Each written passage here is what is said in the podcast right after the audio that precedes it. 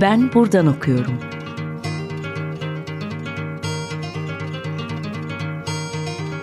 Edebiyat ve başka şeyler.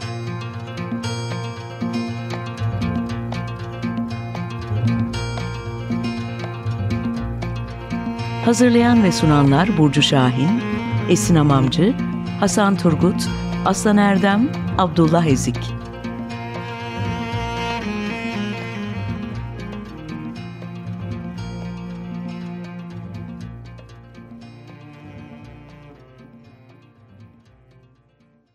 Radyo severler merhaba. 95.0 Açık Radyo'da Ben Buradan Okuyorum başladı. Ben Aslan Erdem. Ee, bugün stüdyoda tekim. Ee, bir konuğum yok. Çünkü bu benim Ben Buradan Okuyorum'daki son programım olacak. Ee, program devam edecek tabii ki ama ben e, kendi tez işlerim yüzünden, doktora tezim yüzünden bir süre e, buradan radyodan sesimi duyuramayacağım sizlere. E, bugün tek başımayım çünkü e, hem de biraz bu e, uzaklaşmanın da bahanesi olan tezimle ilgili bir e, küçük e, şey yapacağım, konuşma gibi bir şey. E, Deniz Küstü üzerine Yaşar Kemal'in Deniz Küstü romanını e, üzerinden bir e, okuma yapmaya çalışacağım. Eko eleştiri perspektifli bir okuma. E, Yaşar Kemal'i e, Fransız filozof, etikçi Levinas ve e, Derrida ile birlikte düşünmeye gayret edeceğim. E, bu yazıyı İzmir'deki bir sempozum için yazmıştım. Sonrasında e, sempozum kitabında da yayınlandı. E, bir anatomi dersi yazımın başlığı. Burada e, anatomi dersi başlığını atarken hep aklımda Rembrandt'ın o anatomi dersi tablosu gözümün önündeydi. Dolayısıyla biraz böyle bir yerden yol alıyorum. E, tabloyu e, görenler mutlaka hatırlayacaktır. E, bir ölü beden inceleniyor bu tabloda. Yaşar Kemal de Deniz Küsü'nde bir ölü beden incelemesi yapıyor. Fakat bu ölü beden bir e, kent. Bu kentte İstanbul, hali hazırda içinde bulunduğumuz kent. E, dolayısıyla bir otopsi raporu analizi de gibi görünecek sanki bugünkü konuşma. E, Yaşar Kemal çok yazdı. E, iyi ki öyle yaptı diyeyim. Ve bu çok yazınına e, uzaktan bir yerden baktığımızda aslında birbiriyle eklemlenen bazen mekan, bazen anlatı kişileri, bazen olaylar, bazen bakış açısıyla birbirine eklemlenen e, çeşitli ağlar kurduğunu görüyoruz. Bu ağlardan biri söz gelimi Çukurova ağı, İstanbul ağı, Karadeniz ağı, Anadolu ağı diyebileceğimiz çeşitli ağlar. Deniz Küstü İstanbul ağı dediğimiz e, ağ metinlerin merkez metni ve bu roman bir cinayetle açılıyor. E, Zeynel zihninde 15 yıl boyunca her gün üç kere öldürdüğü İhsan'ı mahalle kahvesinin ortasında vuruyor. E, bu artık sonuncusu, son öldürüşü onu. E, cinayetle birlikte roman zaman zaman kesişen iki parçaya ayrılıyor. Bir anda çocukluğundan beri pek çok biçimde şiddete maruz kalan Zeynel'in hikayesini görüyoruz. Bir yandan da e, Selim Balıkçı'nın merkezde olduğu bir İstanbul Balıkçıları romanı okumaya başlıyoruz. E, genelde İstanbul ağı, özelde ise Deniz Küstü kentin merkezde olduğu bir şiddet ve ölüm sarmalı kurarak ilerliyor metin boyunca. Bu anlamda hem yitirilmiş bir coğrafyaya yıkılan ağıt gibi bir metin bu. Ee, bir anlamda da bir otopsi raporu en başında söylediğim gibi. Ve otopsi şu sorunun cevabını arıyor. Bu kent nasıl öldürüldü? Bugün ölü kentin imgesine dönüşen Marmara Denizi'ndeki müsilajın yaydığı kokunun kaynağı olan cinayetlerden biri bu aslında. Ee, ve bu cinayetin çözümlendiği Deniz Küstü'yü Yaşar Kemal yazını içinde bence en önemli yerlerden birine getiren tam da bu e, sürecin kendisi, bu cinayetin çözümlenmesi. Çünkü roman boyunca bu İstanbul'un nasıl öldürüldüğüne dair cinayetin izini sürüyor. Yaşar Kemal maktulün yüzüne bakıyor ve katili ifşa ediyor. İrili ufaklı tüm balıkları, mercanları yok edilmiş ölü bir deniz, buldozerlerle önce yerli bir edilmiş, sonra üzerine devasa gökdelenler, rezidanslar, alışveriş merkezleri kurulmuş köyler, kentler, e, yakılıp yıkılmış, parçalanmış, soyulmuş tarihi yapılar, canına okunmuş caddeler, meydanlar, ormanlar, parklar, e, zehirlenmiş, delirtilmiş barınaklarda ölüme terk edilmiş sokak hayvanları ve ne ölü ne sağ insanlarıyla İstanbul'dur öldürülen kent. Önce kılıç balıkları öldürülür. Bunu duymak belki tuhaf gelebilir çünkü Marmara'da bir dönem hakikaten kılıç balıkları falan varmış. E, bugün kimse inanmaz buna. E, çünkü bir ölü kent burası artık. Bir yandan da e, bir sonraki cinayetin aslında bugünkü konuşmayı ve bu yazıyı merkeze alan, bu yazıda incelediğim e, ikinci e, maktul ise Yunuslar. E, küçük bir alıntı okuyayım romandan. O yıl Yunus balığı yağı çok para etti. Yabancılar Yunus balığı yağı istiyorlarmış. Bir damlası e, balık yağının bir gram altınmış. İşte o yıl Karadeniz'de, Ege'de balıkçı kalmadı. Marmara'ya döküldü. Akdeniz'den, Antalya'dan, Bodrum'dan bile balıkçılar geldiler. Boğaz'ın bu kıyısında da balıkçılar katıldı onlara. Marmara'da dehşet bir balık kovalamacası kırımı başladı. Burada artık bir sınır aşımı söz konusu. Ee, öldürmeyeceksin diye başlayan altıncı buyruk e, aşılıyor ve artık kötülüğün alanına giriliyor. Artık kötülüğün alanındayız. Levinas'a buradan geçebilirim çok küçük. E, Levinas etik olanın aşılamayacağından bahsediyordu. E, çünkü sınır aşıldığında artık şiddetin alanında e, devam ediyor her şey. Dolayısıyla bu sınırın aşılmaması gereken bir sınır olarak e, konumlandığını söylüyordu. Ve tüm hayatını ötekini aynıya indirgeyen, bütüncülleştirici özdeşleşmenin ötesine geçmeye adayan Levinas'ın etik anlayışında söz konusu sınırı belirleyen şey de yüz mefhumu dediğimiz hikaye. Yani onun için etik ilişki yüzde kurulan bir ilişki. Yüzle birlikte kurulan bir ilişki. Çünkü yüz ötekinin incinebilirliğini ifşa eder. Ötekinin incinebilirliği ben ona kendi anlamlarımı, kendi kavramlarımı yüklemeye başlamazdan önce tüm çıplaklığıyla bana seslenir. Orada bir özne olduğunu söylemeye başlar. Aslında burada bir ego parçalanması var. E, bu ego parçalanması benim egosunu parçalıyor. E, etik ilişki tam bu parçalanma ile birlikte başlıyor. Çünkü ben bu parçalanma ile birlikte kendi için olmaklıktan çıkıp öteki için olmaklığa dönüşüyor. Levinas'ın etik teklifi de bu zaten. Öteki için olmak meselesi. Ee, buradan birazdan romana doğru tekrar döneceğim. Bunu bir sapma gibi düşünebiliriz belki. Ee, küçük bir sapma diyelim daha doğrusu. Ee, tabii ki buradaki kurulan etik ilişkilenme biçimi insan merkezli, humanist ve antroposonik bir ilişki. Ee, sarih bir şey söylüyorum aslında. Burada öteki dediğim kavram aslında insan olan öteki ve yüz dediğimizde insanın yüzü. Şimdi roman bağlamında sormayı düşündüğüm ve yazıda sorduğum soru tam burada bir yerde şekilleniyor. Peki hayvanın yüzünü ne yapacağız? Hayvanın bir yüzü var mı? Burada Levinas'ın yanına Derrida'yı çağırmak çok mümkün. Derrida otobiyografik hayvan başlıklı konferansında ki bu konferans 10 saat falan sürüyor. Ve 10 saati şöyle bir e, tekinsiz deneyimle başlatıyor. Bu tekinsiz utanç deneyimi aslında evini bir hayvanla paylaşan herkesin hemen hemen hissettiği de yaşadığı bir deneyimdir. Sahne şöyle bir şey. E, Derrida banyodan çıkıyor çıplak e, ve bu en mahrem anda kedisinin kendisini izlediğini fark ediyor. Şimdi insan merkezli alımlayışta dünyayı insan merkezli bir kod üzerinden aldığımızda aslında kedi için çıplaklık diye bir oluş yok. Bu insanın ona atfettiği bir anlam.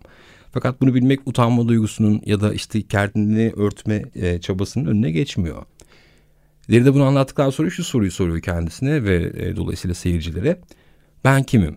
Şimdi bunu e, humanist bir perspektiften, insan merkezli aydınlanmacı felsefe içinden baktığımızda e, ben kimim, evet, ben insanım falan deyip işin içinden çıkmak çok kolay. Ama Derrida böyle bir yerde kurmuyor bu soruyu. Dolayısıyla tek bir e, merkezi yok. Çoklu merkezler etrafında kurduğu bir soru. Dolayısıyla böyle bir perspektiften belki e, daha karmaşık bir noktadan cevaplamak gerekiyor soruyu. Deniz küsüde de benzer bir e, karşılıklı bakış anı var. E, kediye benzeyen bir hayvan göreceğiz bu sefer. E, Yunus balığı. E, Selim balıkçı Yunus balığıyla denizde karşılıklı konuştuklarını falan anlatıyor. Küçük bir alıntı yapayım. Hayvandır deme dedi Selim balıkçı. Karşı karşıya geçer otururduk. Öylece konuşmadan o söyler ben dinlerdim. Ben söylerdim o dinlerdi. Hasret giderirdik böylece. Benim onunla iyi bir insanla konuşur gibi konuşmak kimseciklere inanmıyor. Bana deli diyorlardı. Oysa ki balıkçılar sabahlardan akşamlara kadar bizim onunla karşı karşı oturduğumuzu, o denizde, ben teknede öyle birbirimize dalıp gittiğimizi görüyorlardı. Ne yapıyorsunuz öyle hey diye bazen laf dağıtıyorlardı falan diye devam ediyor bölüm. Burada da benzer bir karşılıklı konumlanma, karşılıklı yüz etrafında bir araya gelme meselesini görüyoruz. Ee, ve Derrida'nın kedisiyle Selim Balıkçı'nın Yunus'unu bir arada düşünmemizi de sağlayan bir e, mefhum haline geliyor yüz burada. Ee, daha doğru bir ifadeyle söylersek e, kendisine insan diyenin hayvan dediğinin yüzü e, bir sınır inşa ediyor burada. Eee Levinas'ın insanın yüzüne atadığı anlam Derrida ve Yaşar Kemal'in yaklaşımlarıyla aslında hümanist olan bir noktadan çıkıp daha da geniş bir perspektife, yeni bir etik ilişkilenmeye, yeni bir etik teklife doğru yol alıyor aslında. Biz de biraz, biraz bunu aslında takip ediyorum şu an. Bu yeni etik teklif e, insanın ve hayvanın da ya da insan olmayanın da yüzünü kapsayan ve onu da beraberinde getiren bir teklif. Çünkü e, şöyle bir tuzak var aslında hayvan çalışmalarında, felsefe alanında. E, farkın reddedilmesi diyebileceğimiz bir tuzak. İşte hepimiz hayvanız gibi bir noktaya gelen bir tuzak bu.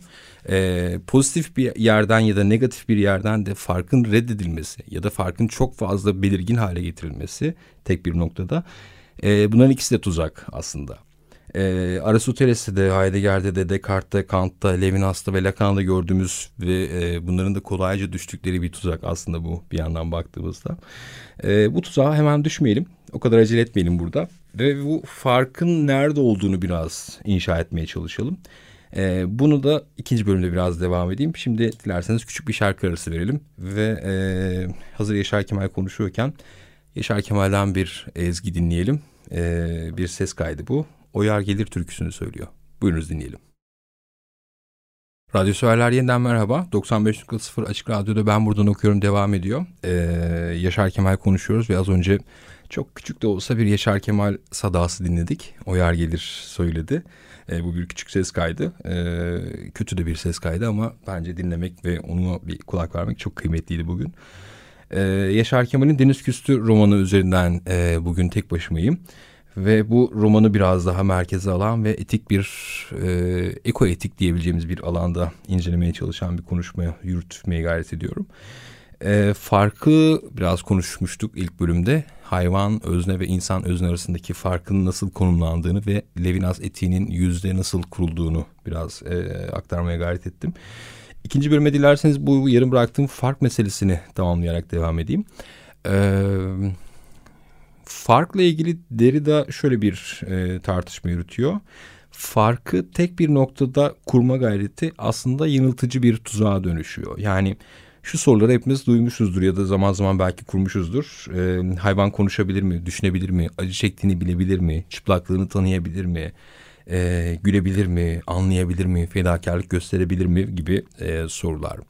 Bu sorular aslında farkı tek bir noktada ve çok humanist, antroposenik bir noktaya e, sabitleme çabası içinde.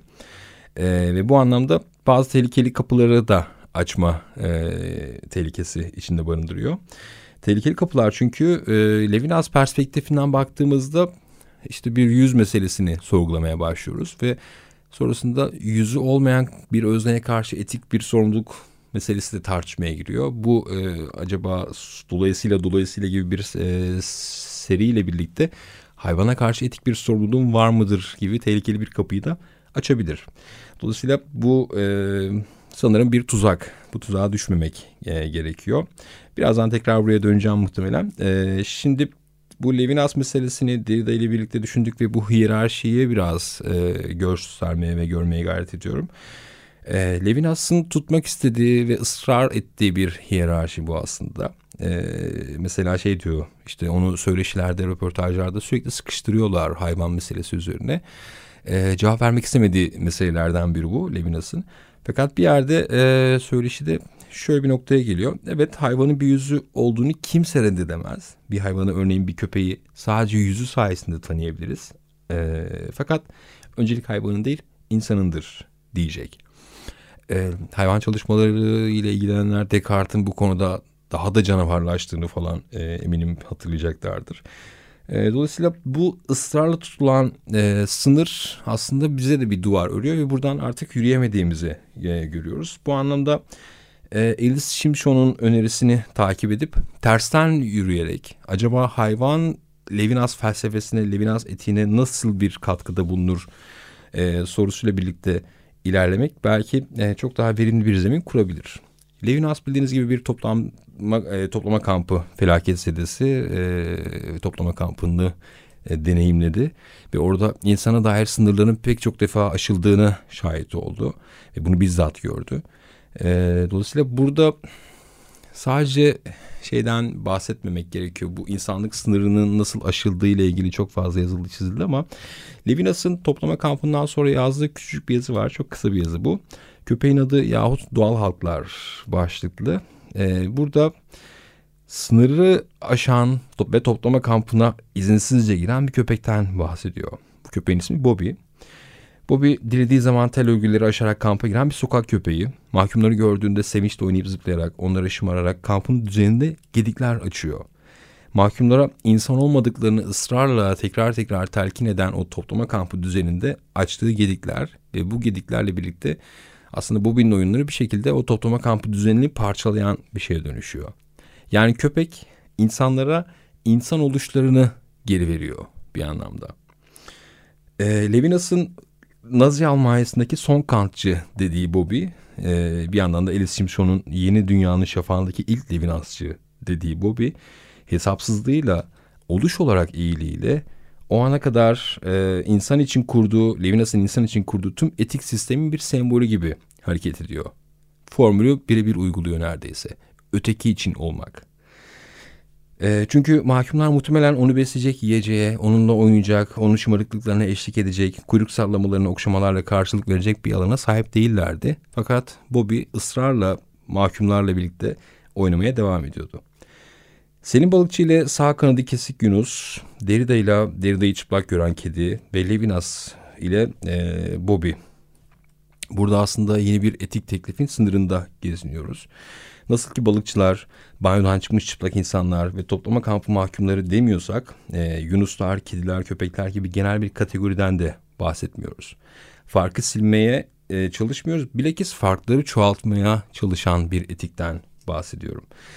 Yani bu anlamda adam öldürmeyeceksin şeklinde kurulan altıncı buyruğu düzeltip e, yalnızca öldürmeyeceksin diyen bir etik tekliften bahsediyoruz artık.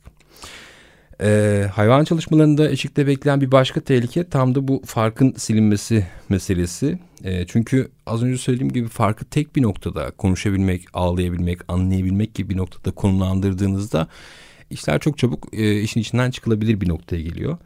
E, bir yandan bugün ne kadar yapılmış bilimsel çalışmalar bir yana e, artık hayvanlarla kurduğumuz ilişkiler perspektifinde baktığımızda da aslında bu artık çok yeterli bir fark çizgisi de değil. Ee, bir fark var. Bu farkı reddedemeyiz. Ama fark tek bir noktada toplanabilecek bir fark değil. Ee, çok fazla geçişken, çok katmanlı, girift, çok fazla kırıklardan oluşan bir fark çizgisinden bahsediyoruz artık. Yani tek bir çizgi insan ve hayvanı ayıran tek bir çizgi değil. Ee, iç içe geçmiş, birbirini kıran, e, birbirini çoğaltan ve birbirini yeniden yeniden yaratan bir farklar çizgisi. Dolayısıyla diyebiliriz ki insanlar ve hayvanlar arasında fark yoktur e, fark her yerdedir aslında. Tüm özneler arasında da farklardan bahsedebiliriz.